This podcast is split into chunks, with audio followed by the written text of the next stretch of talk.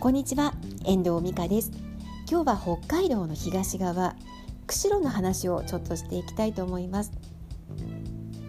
この週末はまあ所用がありましてまあこの時期なんですけれども釧路の方にやってきています。釧路って札幌から300キロぐらい離れていてだいたい車で高速道路で4時間くらいで来れる距離なんですね。太平洋側にあって、まあ、一昔前はとてもお魚が取れる、まあ、漁獲高の高い港だったんですけれども、まあ、最近はねそうでもないのかな。で昔は炭鉱もありましたからものすごく栄えていたんですけれども今はちょっと寂しい感じですね。まあ、観光するにはいいところではあります。このねシーズン冬あの日の入りがすごく早いんですよ。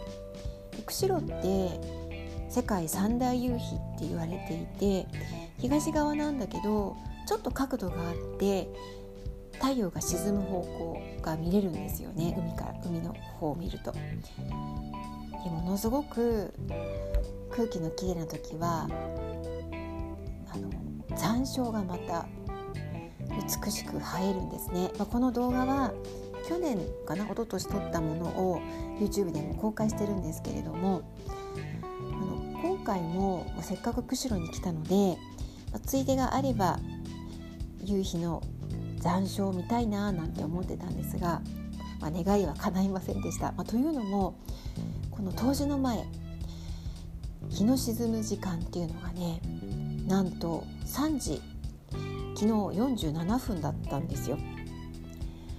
私北海道に来てから何回もこのポッドキャストでは話してますけど日が沈むのが早いんですよもう3時4時って暗くなっちゃうんですよね。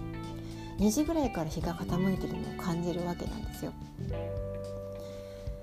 3時47分には日が沈む。札幌でも3時59分だったんですよ。東京はね4時20分だったんですね。このぐらいやっぱり違うのですごく私が東京出身の私が日が暮れるのが早いと思うのはお分かりいただけるかと思います。まあ、かというのというとってとはとは言えないやと言って沖縄に行った時にもびっくりしたの6時ぐらいまでねこの時期日が暮れないんですね。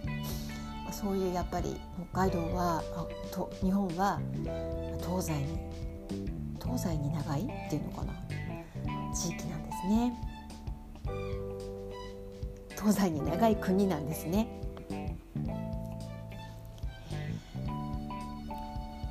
であと釧路はね雪が降らないんですよ。であの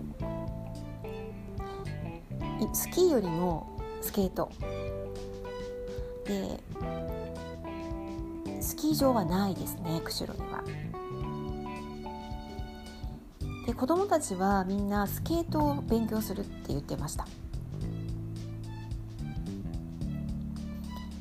でそんな釧路なんですけど昨日はね雪がね今日の朝かはらっと降って30分ぐらいで意外と雪化粧をしてしまった釧路の風景をね今日は見ることができました。今朝ね。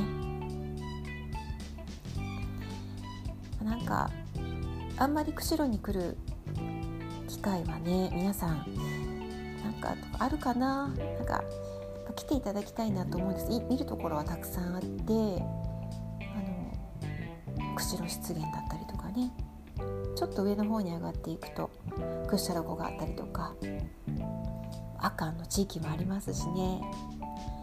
いいところなんですけど大自然もたくさんあってね。なんかょっと今日そんな釧路の紹介をしてみました。とっても寒いのでね。